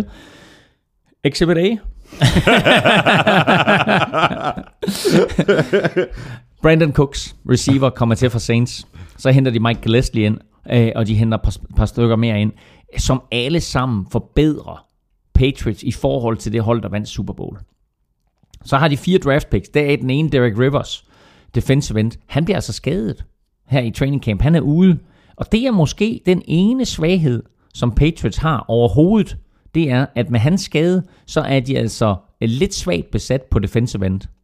Øh, og så siger vi det nu, og så opfinder Bill Belichick en ja, eller anden spiller. Han. Ja, det gør han. Så tager han en eller anden fullback og gør ham til defensive end, og så, så kører det alligevel. øh, men, men altså, øh, jeg tror, når man, når man er Miami Dolphins, eller New York Jets, eller for en sags skyld Buffalo Bills, så sidder man og kigger på simpelthen, ja. defensive end, der er et svagt punkt på det hold der. Men øh, altså, ja, de ser stærke ja, ud. De ser gode ud. Ja, og for at det ikke skal være løgn, så har de også øh, købt deres egen fly nu. To stykker øh, Boeing øh, 767. Det er fandme vildt, ikke? Jamen, boy, nu, nu gad de ikke mere pis på flyselskaber. Nej, det gad de bare ikke. ikke. Altså. Okay, vi køber ikke et fly, vi køber to fly. 767, det er sådan nogle store fly, ikke? Ja. Og det er bare sådan, at jeg så det, så jeg mig, okay, det er jo ikke noget tilfælde, at de køber to fly, vel? Altså, hvis det ene, det bliver skadet, så er det next plane up. så the next plane up. ja, præcis. Det er jo rent bedt uh, klassisk spilcheck. Nå, øh, Claus, vi kan på det? ja, ja, det kan godt være, jeg har set et tweet eller andet sted. Jeg kan faktisk ikke huske det. Hvem skriver det materiale? Okay. vi kan ikke øh, undlade at tale Cowboys og Zeke situation med ham. Han har Nej. fået øh, seks spildags øh, karantæne. Øh, han har anket afgørelsen, så nu bliver det så spændende at se, om NFL når at øh, færdigbehandle den anke, inden mm. sæsonen den går i gang. Ja, og det er der jo mange gange, hvor de ikke har nået. Præcis. Øh, Tom Brady for eksempel mm. spillede jo et helt år, mens der var en, en kendelse, øh, som var blevet anket. Øh, der har været andre situationer. Brett Favre havde jo også en situation hængende øh, i et stykke tid, hvor som med, med, med en anke, der gjorde, at han fortsat kunne spille. Øh, så øh, advokaterne trækker det her i langdrag og forsøger at gøre, hvad de kan. Øh, og så må vi se, fordi altså, den her, de her seks spildags karantæne, de står ved magt. Det tror jeg. Øh, det kan så være, at så kommer der en eller anden anke, og så bliver der måske taget øh, en eller to spildage fra. Mm. Øh, men han får minimum fire dage. Minimum fire dage. Ja, det tror jeg også. Øh, men jeg tror, det ender på fire. Det er bare et bud.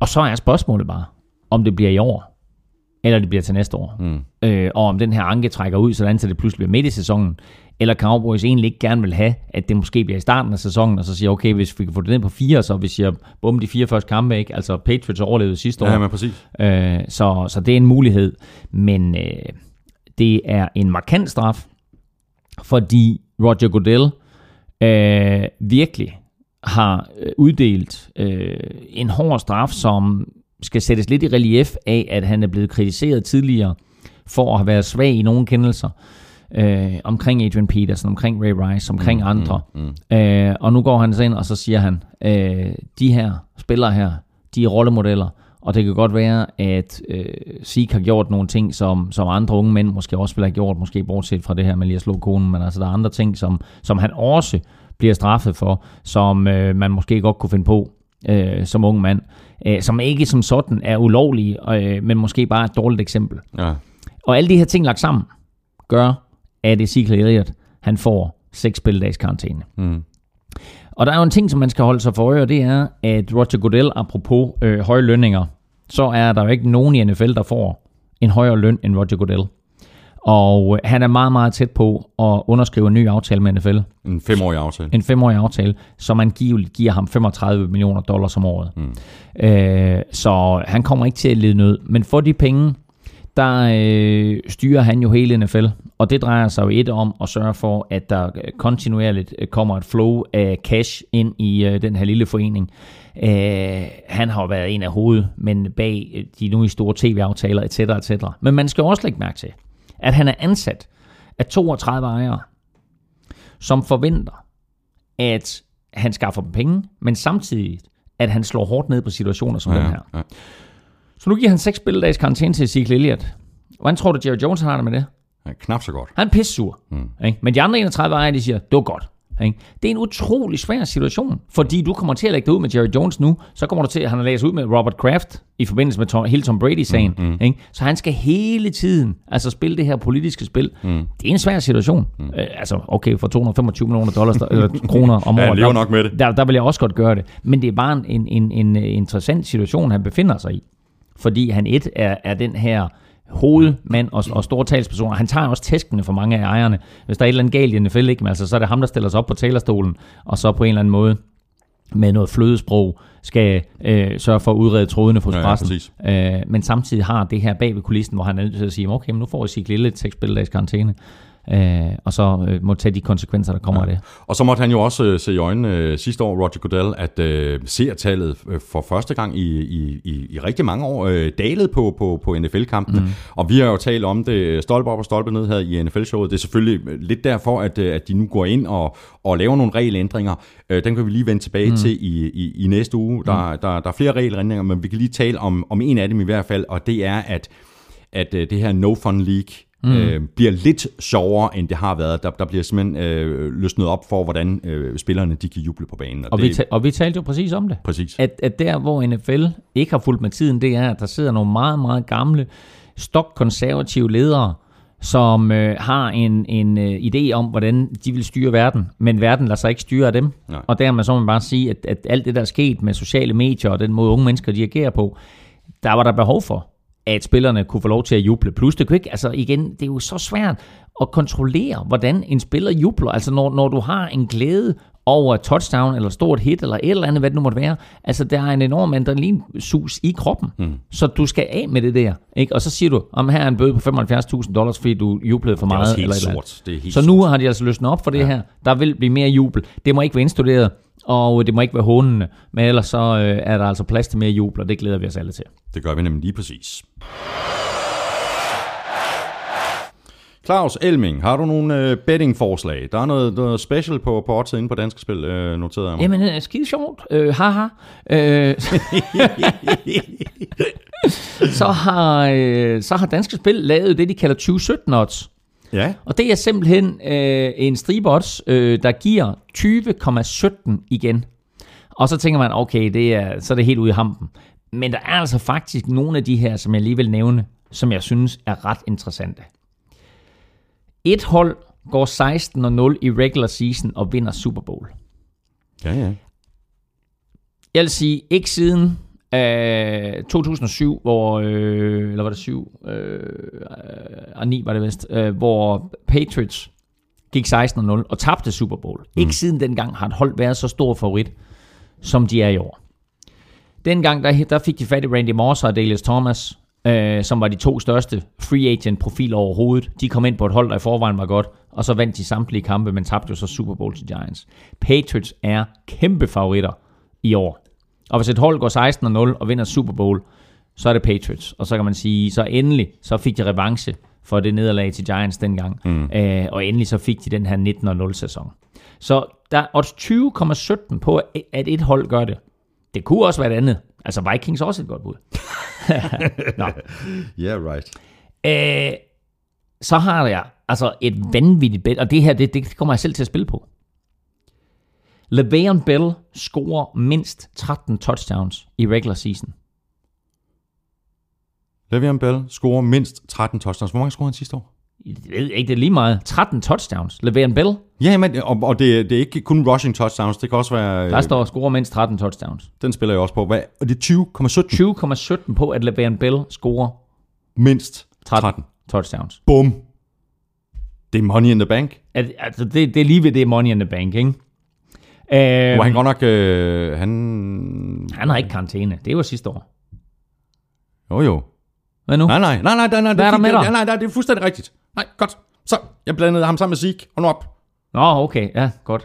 Øh, og der var en mere, som jeg havde peget ud her. Øh, og det var... Øh, det var... Øh, bop, bop, bop, bop. Øh, Men okay, nu kommer jeg faktisk, mens du sidder og, og Ja, ja, ja. kigger, nu, nu kommer jeg faktisk i tanke om, hvad jeg tænkte på med Le'Veon Bell. Ja. Altså, han er jo i holdout. Han har jo ikke, han har jo ikke skrevet under endnu, og så videre. Så spørgsmålet er, om han, du ved, han har ikke været med i preseason, ikke noget som helst. Og, Det skal han nok nå. Bare roligt du. jamen, jeg sætter, jeg sætter også penge på den der. Ja. 13 touchdowns. Øhm, okay, jamen, nu har jeg, nu har jeg, men de, de to der, det var, det var mine, det var mine favoritter. Øh, og så, var, så er der en, som, som er lidt sjov. Øh, ja, gå ind, gå ind og tjek dem selv, men altså Chiefs, Falcons, Vikings og Ravens, alle i playoffs. Chiefs, Falcons, Vikings, tror jeg på. Ravens er selvfølgelig den der, der kommer til at halte lidt. Hmm. Øh, nogle af dem, der er den her også. Øh, Packers vinder Super Bowl, og Aaron Rodgers bliver Super Bowl MVP. Ja, den, den, er heller ikke, den er heller ikke umulig Nej, det er den godt nok ikke. Så- Så, til, til års 2017. til års 2017. Ah, det er fantastisk. Så der er omkring 20 bets derinde, øh, så gå ind og, og find den, du synes, der er sjovest. Men uh, Le'Veon Bell score mindst 13 touchdowns i sæsonen, det er min absolute favorit. Det. Er også min. Jeg går ind øh, med det samme. Ja. Vi, øh, Jeg spiller 20 20,17 kroner. jeg tror, jeg spiller lidt mere end det. Ja. Nå, nu skal vi i gang i noget øh, nyt her i NFL-showet. Øh, Hver uge, der lægger vi øh, seks udsagn op på NFL-showets øh, Twitter-profil. Seks udsagn om, øh, Øh, hvad der kommer til at ske i den øh, kommende spillerunde. Og vi har ikke Thursday Night-kampen med, fordi der så øh, simpelthen er for kort tid at svare i, og fordi en, en del først får lyttet efter den kamp er sat i gang. Og hvad er der så på spil? Jamen, der er penge på spil, er der. Hvis du svarer rigtigt på alle de her seks spørgsmål, eller udsagn, jamen så har du chancen for at vinde et free bet på 200 kroner på oddset på danske spil, og der er ikke noget som helst med, at du selv skal skyde penge ind eller noget. Du får simpelthen 200 kroner at spille for fuldstændig kvitterfrit. Eneste krav er, at du placerer hele beløbet på et spil, og så skal du i øvrigt øh, være 18 år for at deltage. Hvis der er flere, der svarer rigtigt på øh, alle de her udsagn, jamen, øh, så finder vi øh, vinderen ved simpel lodtrækning. Deadline for at være med er søndag kl. 19. Du deltager ved at svare på øh, det tweet, hvor Otze-quizzen, som den hedder, er vedhæftet, og så skriver du ellers din bud, hvilket altså vil sige, at hvis du mener, at udsagn 1, 5 og 6 er rigtige, jamen så skriver du 1, 5 og 6, og så slutter du af med at skrive hashtag Otze-quiz. Og hvis du øh, ikke tror på, at nogen af udsagnene kommer til at holde stik, jamen så skriver du 0, og så hashtag Otze-quiz. Skal du sige det der hver uge? Nej, nu sætter vi det jo i gang, Claus. Og det, Det fordi, gode, hvis du skal sige det hver uge, så tænker jeg, kan du ikke starte med det, så kommer jeg bare, når, du, når det er færdigt. Lige et kvarter jamen, jeg, er nød, jeg er nødt til at sige det her, Claus Elming. jo. Godt, det er Ikke? fint. Ja. Godt, Ikke? men Og hvis, du ikke har, og hvis du ikke har fuldstændig styr på det, Claus, så kan du, så kan du bare lige trykke to gange der på din telefon. Bare lige spole så 30 sige- sekunder ja, tilbage, og så bare sige, åh, oh, den skal jeg lige have ja, en gang lige til. have ikke? igen, ja. Den skal jeg lige have en ja, gang til. præcis. Godt, og bare lige en sidste bemærkning. Oh. Ja. Hvis du er så heldig at vinde, så sender du en DM til os, altså en øh, direkte besked på Twitter, så vi lige få styr på, hvor vi skal sende det her freebet på 200 kroner hen, så du kan vinde en masse penge ind på oddset Du er så meget nede med de unge. En del. på danske spil. Mm. Og ved du, så skal jeg faktisk også have den her på nu. Vi skal have quizzen. Åh. Det er tid til quiz. Er vi der allerede? Jamen det er vi, og jeg kan bare sige, at jeg skulle, jeg skulle lige uh, lede efter den her på Ja, ja, ja. ja. Uh, alle de her cards, ikke? Uh, jeg kan godt mærke, at jeg er lidt rusten. Altså, Ja. ja. hvor, hvor er det, de sidder hen? og Ja, sådan fint. Godt. Og det giver ikke nogen mening for dem, der lytter, men det skal du ikke tænke over. Nej, men det er sådan nogle klapper, som jeg kan trykke på, hvor Ja, ja, alle lyden de ligger. sådan, Super ikke? godt. Godt. Godt. Og Jeg stiller quiz. dig, jamen, jeg stiller dig Åh. et, et, et, et, et forholdsvis øh, simpelt spørgsmål, der hed, hvad var det første hold nogensinde, der gik 15 og 1? For Niners.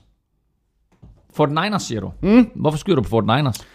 Fordi øh, det er et meget godt øh, bud, når vi, når vi spoler tiden tilbage til dengang, hvor vi gik øh, op og spillede øh, 16 runder. Det er nemlig fuldstændig korrekt. Er det rigtigt? Prøv at tage, din, øh, prøv at tage de der tre øh, papirer, jeg gav dig fra NFL-magasinet. Er det rigtigt? Fordi jeg, jeg, sad, jeg havde faktisk, jeg havde, øh, nej, jeg havde en helt, jeg skrev en masse andre. nej, nej, men så jeg, nej, nej, nej, fordi vi er tilbage i slutningen af 70'erne. Så, Se, ah, jeg lavede den her quiz til dig, fordi du ved, nu er vi i gang med den nye sæson. Ej, hvor du gør mig Og hvis du så ser på de der øh, papirer, jeg har givet dig der fra NFL-magasinet, Ja, jeg finder dem frem nu. øh, så prøv at bladre en tak videre. Ja. Så kan du se, den side der, der er der det, vi kalder fun facts. Og der er en fun fact for alle 32 hold. Ja, og ja, ja, ja. Øh, der får du lige en lille fun fact omkring Fort Niners, at de yes. var det første hold, der gik 15 og 1. Øh, og mener 1984, og de vandt Super Bowl det år også. Det gjorde de nemlig lige præcis. Jamen, endnu en god grund til at købe Gul Plus uh, NFL-magasin. 49 kroner, det er fundet Det er fundet penge. til de penge. Gå ind og er det download altså. det nu. Godt.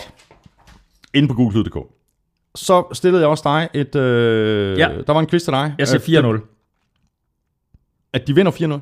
Jeg siger, Er de- at de gik 4-0 i preseason. Og det er fuldstændig korrekt. Lions og de, og de, og de, Sådan og de, der! vandt ikke, og de vandt ikke en eneste kamp Ej, i regular season. Ikke? Prøv, at, det var rent gæt. Jeg havde ingen anelse om det, men jeg tænkte, okay, hvis de går 0-16, du ved, så kunne det være sjovt, hvis de var gået 4-0 i preseason. Og det gjorde de lige præcis. De slog øh, Giants, de slog Bengals, de slog øh, Browns, og de slog øh, Bills. Sådan. Men altså, det er bare også en pointe i forhold til... Præcis. Og man, man skal ikke lægge alt for meget i, hvordan Nej. det går i de her preseason-kampe. Der er nogle hold faktisk, som går mere op i det end andre.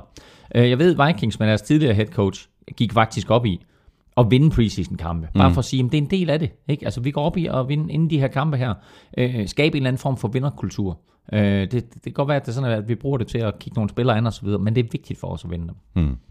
Og som jeg lovede øh, lidt tidligere, jamen, så skal det nu handle om øh, Morten Andersen igen. Øh, fordi jeg havde jo en snak med din bror Jesper i øh, aftes på mobilen om nogle af de øh, mange ting, han oplevede, da han var over for at se Morten Andersen komme i Hall of Fame. Og det øh, lød sådan her.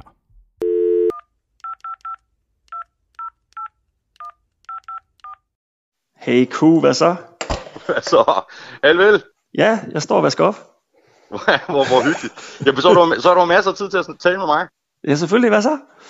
Jo, jamen, prøv at høre, vi laver, øh, brormand og mig, vi laver jo første udgave af NFL-showet i morgen, og så kunne jeg faktisk lige øh, tale lidt om, Tavs og jeg, at det kunne være meget fedt at høre lidt om din tur til Canton, Ohio. Ja. Og Morten Andersens øh, indsættelse, du er jo, du er jo inviteret over, så jeg ved ikke, øh, jeg har, jeg har på fornemmelsen, at du har nogle fede historier overfra. Jeg jeg havde helt almindelige billetter og skulle sidde nede Men prøv lige at høre her, helt almindelige billetter, Jesper. Du er inviteret over af Morten Andersen selv, ikke? Jo, det var jeg. Det var jeg. Og Nej, det var helt jo... almindeligt er det ikke, det var, nej, nej, det var det ikke. Altså, jeg, det var jo dybt beæret over. Det var også derfor, at, at det gik jo fra, at, at jeg synes, det var cool det her, til at jeg synes, det var fuldstændig vildt, og at, at jeg gik og tænkte, ej, ej, ej, det er jeg nødt til at gøre det her. Altså, bare det, at han skulle i Hall of Fame, synes jeg var vildt. Ikke? Da jeg så får invitation, synes jeg, det er mega vildt. Da der så sker det, at øh, vores gode fælles venner, Jimmy Borgård og, og tidligere øh, øh, NFL-fotograf Claus Frederiksen, de skulle over for at skyde en masse øh, materiale til en kommende dokumentar omkring det. Mm. Og der sker det, at Jimmy han kan ikke komme afsted, øh, fordi han skulle Han skal være far. Eller det skulle han. Ja, Han er blevet far. han er blevet far. Øhm, og så ringer jeg bare til Jimmy og siger, Jimmy, prøv at høre, jeg skal over alligevel. Øh, jeg har betalt for, hele, for, for det hele. Men hvis Claus han mangler en til at være sin wingman, altså til at bære hans stativ, til at bære en taske med øh, batterier og whatever. Øh, Og Jesper, Jesper, det har du altid været god til at bære stativ jeg og bære en er taske. mega god til at bære stativ. mega. Og jeg har sjældent båret et stativ så diskret, som jeg gjorde øh, de der 48 timer. Er du sindssyg, mand? Men det betød bare, at, at, øh, at mine altså at min billet til den her enshrinement, altså den store stadion øh, ting der, hvor han holder tale og så videre, ikke? Mm, At, at der byttede jeg jo en, en, en øh, billet fra, fra øh, 13. række, som jo stadigvæk var helt vildt, ikke? Øh, Jo. men, men, men jeg byttede den til at, at sidde op i, ja, op i orkestergraven faktisk, ikke? Øh, så jeg kunne ikke komme tættere på, altså. Jeg, kan- jeg, jeg har aldrig rigtig brugt mig om dig, Jesper. Nej, Men det, her, det, det hjælper ikke på det, det her. nej, sådan er det jo cool, ikke også? Altså, Jeg er kun lidt Øh, misundelig. Ja, nej, men det var, det var, det var, det var så vild en oplevelse. Øh, Du ved, jeg har altid gerne vil komme til Hall of Fame og opleve det der. Men det er jo ikke fordi, at der lige er en USA-tur, som lige kommer der forbi, kan man sige, vel? Det er jo ikke som man lige siger, Nej, nej. om jeg var lige i New York, og så svingede jeg lige forbi Canton, Ohio. Det gør man jo ikke. Øh, men det her, det var da den perfekte anledning til det i hvert fald. Og Så, jeg, jeg, jeg noterede mig dengang, hvor jeg så øh, Morten Andersens øh, tale på nettet. Altså, han var bare, han var bare super cool. Ja. Super cool. Og det var faktisk også øh, holdningen blandt alle dem, vi snakkede med. Altså alle synes, at, at øh, Jerry Jones' tale var alt for lang. Øh, øh, der var øh, Kurt Warners tale var også lang. Altså den, øh, Jerry Jones var 36 minutter, og Kurt Warners var 32. øh, og Morten vidste faktisk godt på forhånd, at Kurt Warners ville vare 32 minutter. Jerry Jones var ikke beregnet til så, længe, så, så lang tid, men igen for at fortælle dig, hvor, hvor, hvor tæt jeg egentlig var på, fordi der står jeg faktisk backstage og kan følge med på Jerry Jones' teleprompter. Okay. Og der kan jeg jo se, hver gang han går væk fra manuskriptet, og står bare og winger en eller anden røverhistorie. øhm, og derfor så, oh, derfor, oh, nu er det min opvask, der er ved at falde ned af bordet her. Øhm, og, og, så derfor så, så, øh, så tog det der 36 minutter, ikke? Mortens tale havde han, sagde han til mig, inden han gik på, at den havde han lige øvet igennem. Øhm, og og den, der var den 13 minutter og 25 sekunder, og den ender med at være 19 minutter, ikke? Men det er jo fordi, at, at der, er jo, der er jo plads til bifald, der er plads til lige Ja, at ja. holde nogle pauser og så videre, ikke?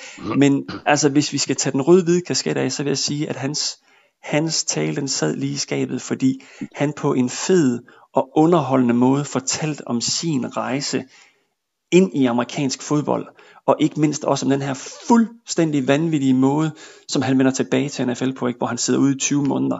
Altså den der måde, han fortalte historien om, hvordan han sidder Mm, derhjemme, mm. øh, og øh, kan se, at Atlanta Falcons kicker, han, han, han misser et spark, og så siger han til sin kammerat, som han sidder og, og drikker øl med der ikke til, til fodbold på en søndag, så siger han, så, nu, nu er jeg nødt til at skifte over til vand, for nu kan det være, at Falcons de ringer til mig. Ikke?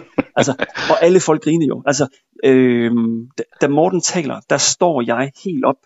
Altså jeg står faktisk og læner mig op af scenen, øh, fordi Mm. jeg står ved siden af fotograf Claus Frederiksen der, som, er- som filmer det, ikke? Og jeg, ja, øh, nej, han bliver kaldt for bitterøv. Claus Frederiksen, bitterøv. Nå, anyway. Øhm, og så kigger jeg over, så kigger jeg over på Ladinian Tomlinson. Ladinian Tomlinson, han er færdig at grine. Han synes, at Mortens tale var super underholdende.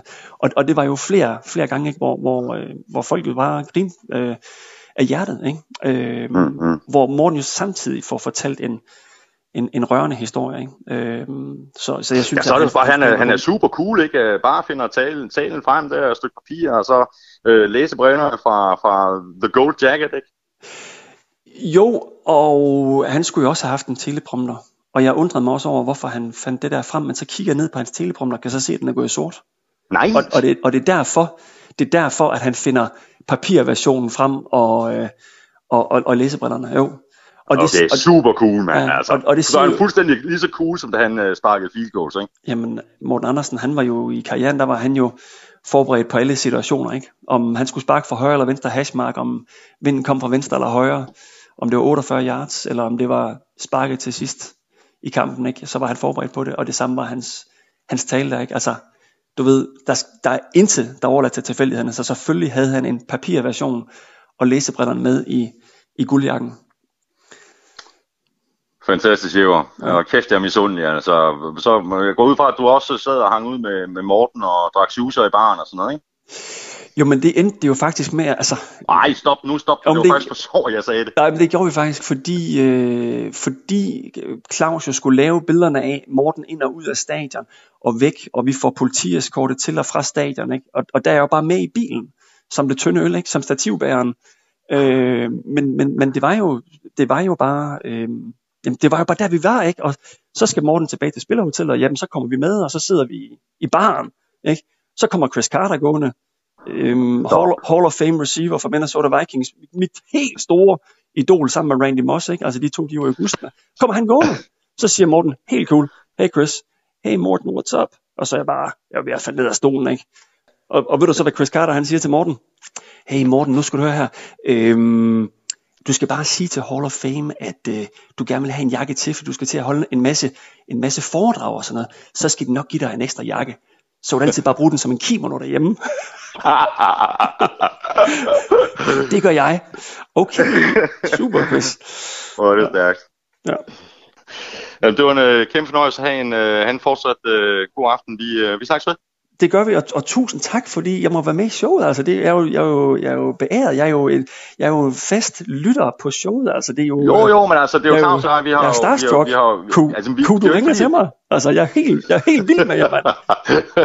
men, men altså, altså, din bror og jeg, vi, vi, vi snakker jo tit om, øh, vi, vi, vi har fundet en anledning til at få Jesper med og det har vi bare ikke rigtig kunne finde, og så, så snakker vi om det her med Morten Andersen, det var måske en meget god anledning. Ja, ja. Men, men, men tak, tak for det. Tak for det. Men øh, det var fedt at snakke med dig, Q. Så øh, Og, og lige med i år. Det er godt. Han er rigtig god aften. ja, i lige måde. Det er godt, vi snakkes ved. Hej.